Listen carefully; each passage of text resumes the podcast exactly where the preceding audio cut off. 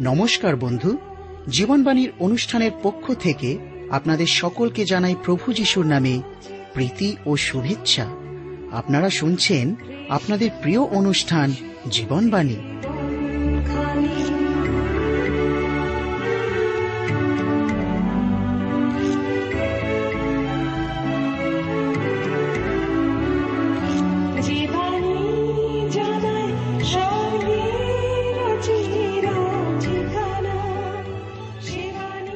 বর্তমান জগতে মানুষ এক অসহনীয় অবস্থার মধ্যে দিয়ে চলছে।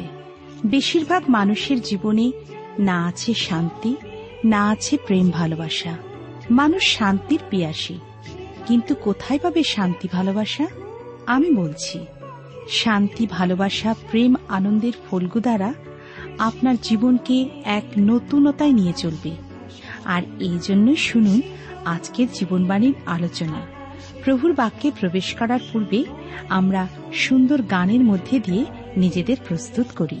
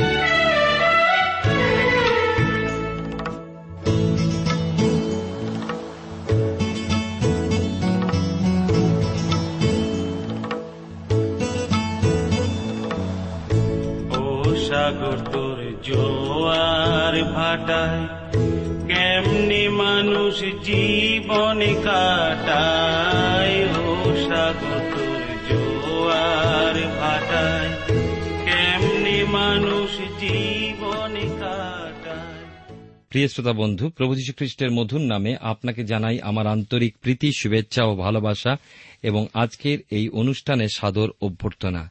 জীবনবাণীর অনুষ্ঠানে ধারাবাহিক আলোচনায় আমি আপনাদের কাছে বাইবেলের পুরাতন নিয়মে প্রথম বংশাবলী তার নয়ের অধ্যায় শেষ অংশ থেকে আলোচনা করব।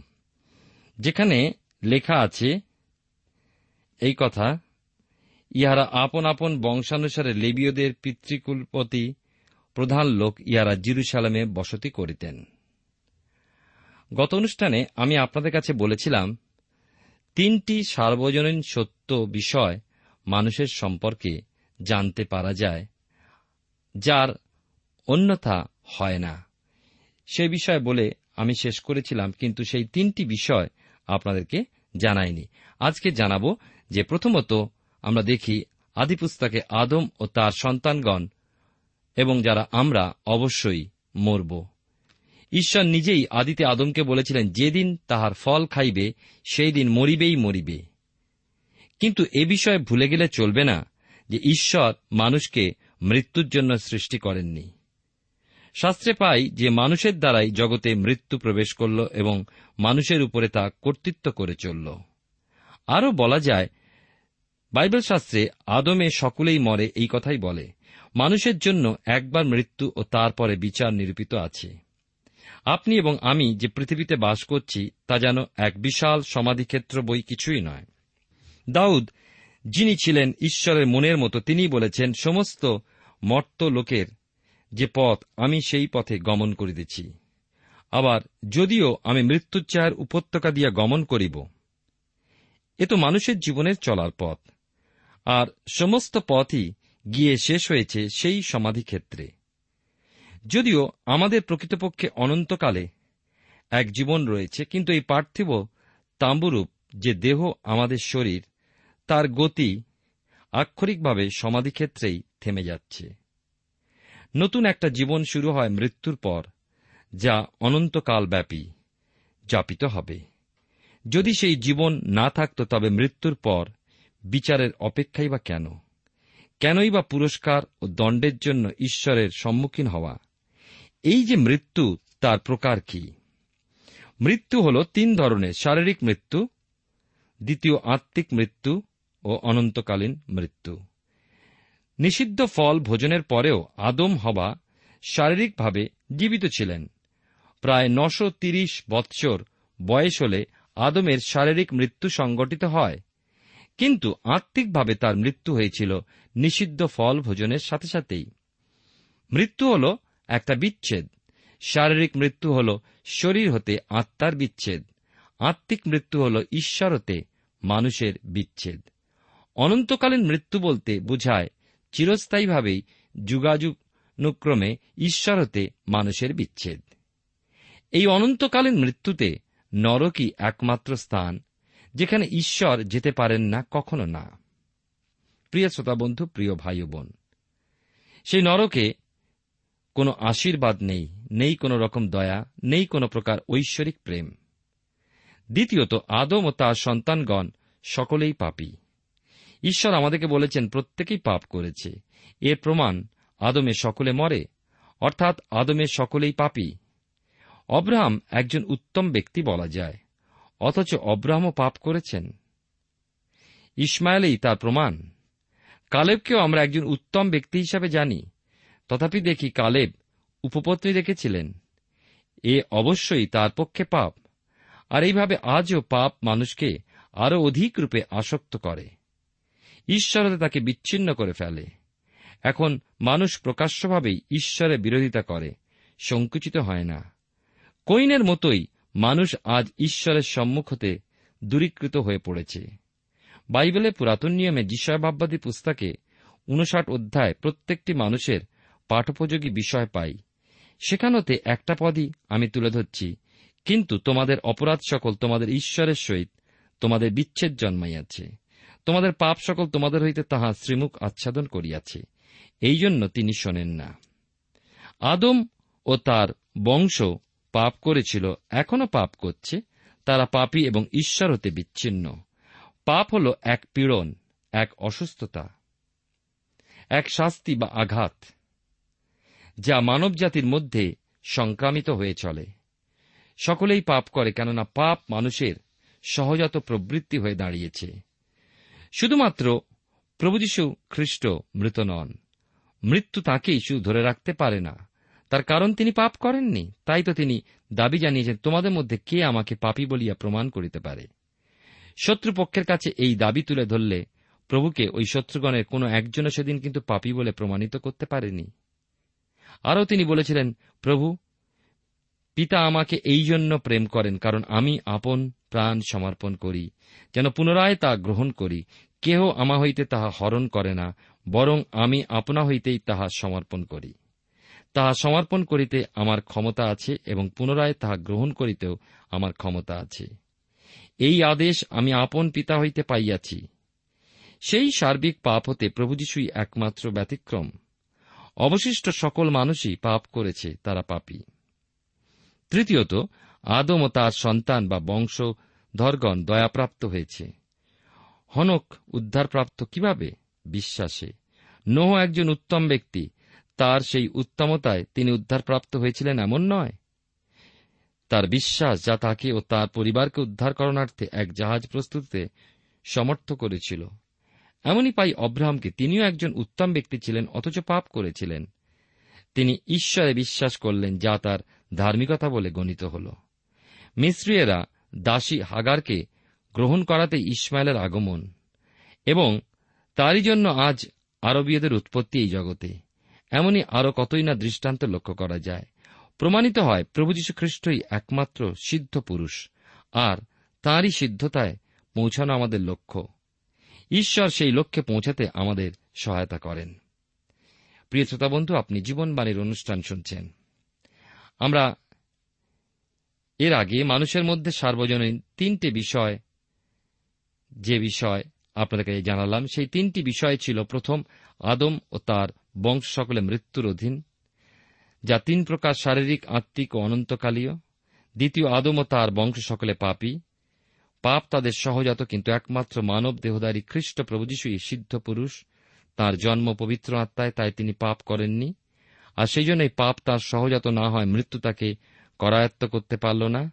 তার জীবনে তিনি আমাদেরকে তার সান্নিধ্য মুখে সমৃদ্ধ, অনন্ত জীবন প্রদান করেছেন। কারণ যে বিশ্বাস করে তাঁর সাধিত যজ্ঞে সে পায় পরিত্রাণ। মৃত্যুর অধীনতা মুক্ত হয় সে। তৃতীয়, আদম ও তার বংশধরদের জন্য রয়েছে ঈশ্বরের অনুগ্রহ। আপন আপন উত্তমতা বা ধার্মিকতায় মুক্তি নয়, মুক্তি আছে শুধুমাত্র প্রভু যীশু খ্রিস্টেতে বিশ্বাস করণে। প্রথম বংশাবলী তার নয় অধ্যায় পাঠ করে এই বিষয়ে উপলব্ধি করা যায়। সেই প্রথম আদম আমাদের প্রত্যেকের আদিপিতা সেই আদমের স্বভাব আমাদের মধ্যে যুগে যুগে প্রকাশ পেয়ে চলেছে। তাই পুরাতন নিয়ম অনুসন্ধান করে শাস্ত্রে যখন দেখি হনক, নোহ অব্রাহাম দাউদ প্রমুখ ব্যক্তিদের জীবন, তখন পাই তাদের বিশ্বাস ঈশ্বরেতে। তারা সিদ্ধ তা নয়, সিদ্ধ পুরুষ একমাত্র প্রভু যীশুখ্রিস্ট। তাতে বিশ্বাসেই আমাদেরকে উদ্ধারের পথ দেখায়। দেখুন দাউদের জীবন, সেখানেও দুর্বলতা দেখেছি। কিন্তু আমাদের ঈশ্বর দয়াধনে ধনবান। সেই দয়াধন মূর্ত হয়ে উঠেছে প্রভু যীশু খ্রিস্টেতে যিনি ঈশ্বর মানব।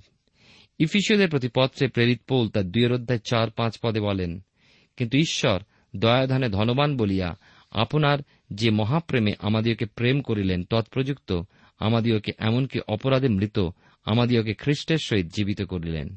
অনুগ্রহেই তোমরা পরিত্রাণ পাইয়াছ, এবং তিনি খ্রিস্ট যিশুতে আমাদিগকে তাহার সহিত উঠাইলেন। অর্থাৎ তার অনুগ্রহেই আমরা পরিত্রাণ প্রাপ্ত। আবার সাধু পিতর বলেছেন তার প্রথম পত্রে একের অধ্যায় তিন পদে, ধন্য আমাদের প্রভু যীশু খ্রিস্টের ঈশ্বর ও পিতা। তিনি নিজ বিপুল দয়ানুসারে মৃতগণের মধ্য হইতে যীশুখ্রিস্টের পুনরুত্থান দ্বারা জীবন্ত প্রত্যাশার নিমিত্ত আমাদেরকে পুনর্জন্ম দিয়াছেন।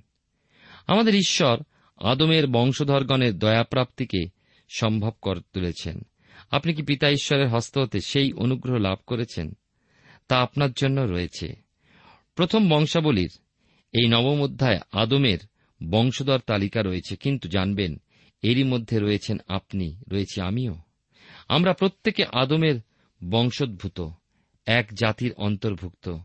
আমরা প্রত্যেকেই স্বভাবে পতিত হয়েছি, একই অবস্থায় আমরা সমগোত্র হয়ে পড়েছি, ঈশ্বরের গৌরববিহীন হয়েছি। এই পাপে পতিত অবস্থায় তাই প্রভু যীশু খ্রিস্ট প্রদত্ত পরিত্রাণ এ পৃথিবীর সকল মানুষের জন্যই। এখন আসব প্রথম বংশাবলী তার দশের অধ্যায়। এই অধ্যায়ের বিষয়বস্তু শৌলের রাজত্ব বিষয়ক। ঈশ্বর, সমুয়েল রাজাবলী ও বংশাবলী পুস্তকগুলোর মধ্যে যে পার্থক্য প্রকাশ করেছেন, এই অধ্যায় আমরা তা লক্ষ্য করি। সমুয়েলের পুস্তকে আমরা শৌল রাজার বিষয় ভালোভাবেই পড়ি, অর্থাৎ তার সম্পূর্ণ জীবন ইতিহাস এখানে পাই। বংশাবলীতে এসে যখন ঈশ্বরের দৃষ্টিভঙ্গি লক্ষ্য করি, তখন দেখতে পাই শুধুমাত্র একটি অধ্যায় শৌলের বিষয় সেখানে দেওয়া হয়েছে। প্রথম বংশাবলী পুস্তক খণ্ডটির অবশিষ্টাংশ সমস্তই প্রায় দাউদ সম্পর্কিত। আর তার দ্বিতীয় বংশাবলী পুস্তক খণ্ডটিতে দাউদের পরিবার সহ প্রকাশ পেয়েছে। বিষয়বস্তু দাউদ, শৌল নয়। মানুষের দৃষ্টিভঙ্গিতে দেখা যায় শৌলের বিষয় শুধু একটি অধ্যায়, শৌল বিষয়ক হওয়ায় আশ্চর্য লাগে বই কি? কিন্তু কে এর বিষয়বস্তু? কি শৌলের জীবনের বিশেষ বিশেষ কিছু ঘটনা ঈশ্বর তুলে ধরেছেন? না, মানুষের কাজ মানুষকে ঈশ্বরের কাছে প্রকাশ করে না। অধ্যায়টি শৌলের কার্য সম্পর্কিত নয়। এ হল তার মৃত্যু বিষয়ক, কীভাবে শৌল হত হলেন। প্রথম সময়েল পুস্তকও ও দ্বিতীয় সময়েল পুস্তক পাঠ করার সময় এ সম্পর্কে পাঠ করেছি বটে। তার মৃত্যু হওয়ার জন্য কে দায়ী? অথবা তিনি কি আত্মহত্যা করেছিলেন? ওই পুস্তকগুলিতে দেওয়া বিবৃতি প্রকাশ করে যে শৌল রাজা পলেষ্টীয়দের সঙ্গে যুদ্ধ বা যুদ্ধ করতে গিয়ে মারাত্মকভাবে আহত হন। তখন তিনি তার অস্ত্রবাহককে বলেছিলেন, তোমার খড়গ খোলো আমাকে বিদ্ধ করো। কারণ তিনি পলেষ্টীয়দের হাতে অপমানজনক মৃত্যু ভোগ করতে চাইলেন না। কিন্তু অস্ত্রবাহক অতিশয় ভীত হয়, তা করতে চাইল না। আর সেই জন্য শৌল খড়গ নিয়ে নিজেই তার উপরে পড়লেন। নিজেকে হত্যা করার মতো সমর্থ কি ছিলেন তিনি? তিনি কি তবে আত্মহত্যা করেছিলেন? এমন এক প্রশ্ন সেখানে থেকেই যায়। তারপর সমুয়েলের দ্বিতীয় পুস্তকে একের অধ্যায় পাই একজন অমালিকীয় যুবক দাউদকে বলছেন শৌলকে গিলবয়ে পর্বতে বর্ষায় নির্ভর প্রধানরত অবস্থায়। দেখার পর শৌলের আদেশে সেই যুবক শৌলকে হত্যা করেছে। আর শৌলের মুকুট ও হাতে বালা নিয়ে দাউদের কাছে উপস্থিত হয়েছে সব প্রমাণ করার জন্য। আর সেখানে ষোলো পদে পড়ি যে, দাউদ, তাকে বলছেন তোমার রক্তপাতের অপরাধ, তোমার মস্তকে বর্তুক, কেননা তোমারই মুখ তোমার বিরুদ্ধে সাক্ষ্য দিয়াছে। তুমি বলিয়াছ আমি সদাপ্রভুর অভিষিক্ত ব্যক্তিকে বধ করিয়াছি। দাউদ তাকে এর পূর্বেই বলেছেন, সদাপ্রভুর অভিষিক্ত ব্যক্তিকে সংহার করণার্থে আপন হস্ত বিস্তার করিতে তুমি কেন ভীত হইলে না। এই কথা বলার পর দাউদ ওই অমালেকীয় যুবকটিকে বধ করতে আজ্ঞা দিয়েছিলেন। আর সে মারা গেল, তাহলে শৌলের মৃত্যুর জন্য কে দায়ী? আমাদের আলোচ্য অধ্যায় কি বলা হয়েছে, আসুন আমরা লক্ষ্য করি, পাঠ করব প্রথম বংশাবলী তার দশের অধ্যায়। লেখা আছে এখানে ছশো সাঁত্রিশ পৃষ্ঠায়। পলেস্টিয়ারা ইসরায়েলের সহিত যুদ্ধ করিয়াছিল আর ইসরায়েলের লোকেরা পলেষ্টীয়দের সম্মুখ হইতে পলায়ন করিল এবং গিলবয়ে পর্বতে আহত হইয়া পড়িতে লাগিল আর পলেস্টিয়ারা শৌলেরও তাহার পুত্রগণের পশ্চাতে পশ্চাতে তাড়া করিল এবং পলেস্টিয়ারা জোনাথন, অবিনাদব ও মলকিসীয়কে, শৌলের পুত্রদিওকে বধ করিল। পরে শৌলের বিরুদ্ধে ঘোরতর সংগ্রাম হইল আর ধনুর্ধরেরা তাহা লাগাল পাইল, সেই ধনুর্ধরদের হইতে শৌল ত্রাসযুক্ত হইলেন। আসলে আমরা ঈশ্বর এত সমর্পিত হয়ে প্রার্থনায় যাই। প্রভু, তোমার পবিত্র নামের ধন্যবাদ করি। সুন্দর সময় সুযোগের জন্য তোমার অপূর্ব বাক্যের জন্য। তুমি আমাদেরকে নতুন নতুন গভীর বিষয় সকল শেখাচ্ছ বিভিন্নভাবে। প্রভু, তাই তোমায় ধন্যবাদ দিই। তোমার হস্তে আমরা সমর্পিত হই। তুমি তোমার আত্মার মধ্যে দিয়ে আমাদের সঙ্গে কথা বলো। আমাদেরকে উৎসাহিত, উজ্জীবিত করো। মন্দ পথ থেকে সরে তোমার সেই জীবিত, জীবন্ত, সত্য পথে চলতে শেখাও। সঙ্গে থাকো, যিশুর নামে প্রার্থনা চাই। আমেন।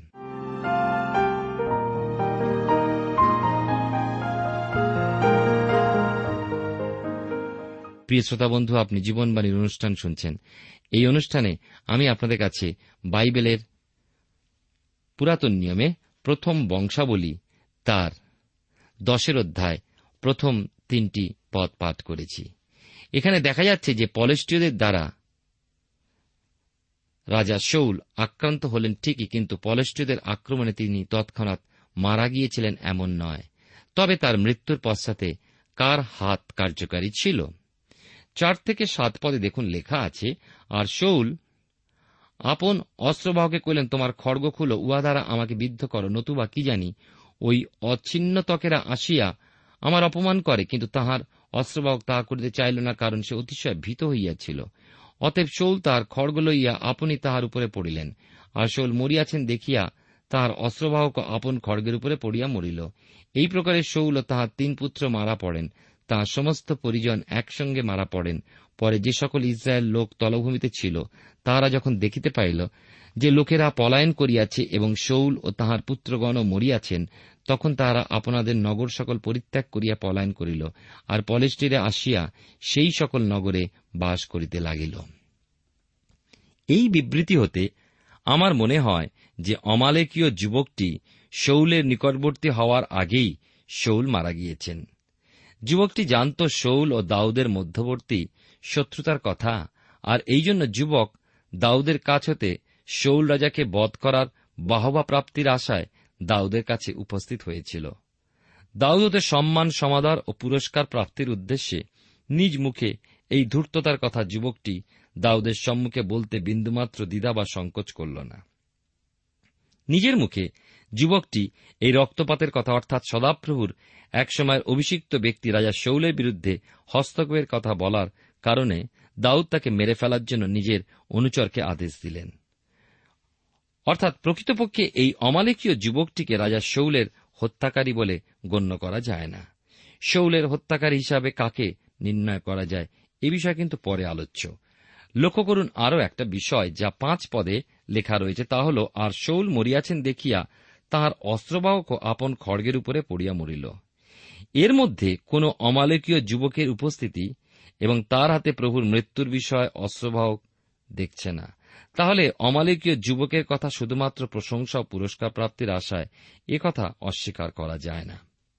আট থেকে দশ পদে দেখুন, পরদিন পলেস্টিয়ারা নিহত লোকদের শয্যাদি খুলিয়া লইতে আসিয়া গিল বয়ে পর্বতে পতিত শৌলকে তাহার পুত্রদিগকে দেখিতে পাইল। তখন তাহারা তাহার শয্যা খুলিয়া তাহার মুন্ডু ও শয্যা লইল এবং আপনাদের দেবপ্রতিমাদিগকে ও লোকদিগকে শুভবার্তা জ্ঞাপনার্থে পলেষ্টীয়দের দেশে সর্বত্র প্রেরণ করিল।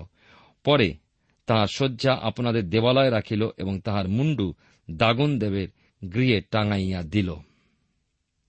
রাজা শৌলের দেহের প্রতি পলেষ্টীয়দের অনাদর ও অসম্মান লক্ষ্য করুন।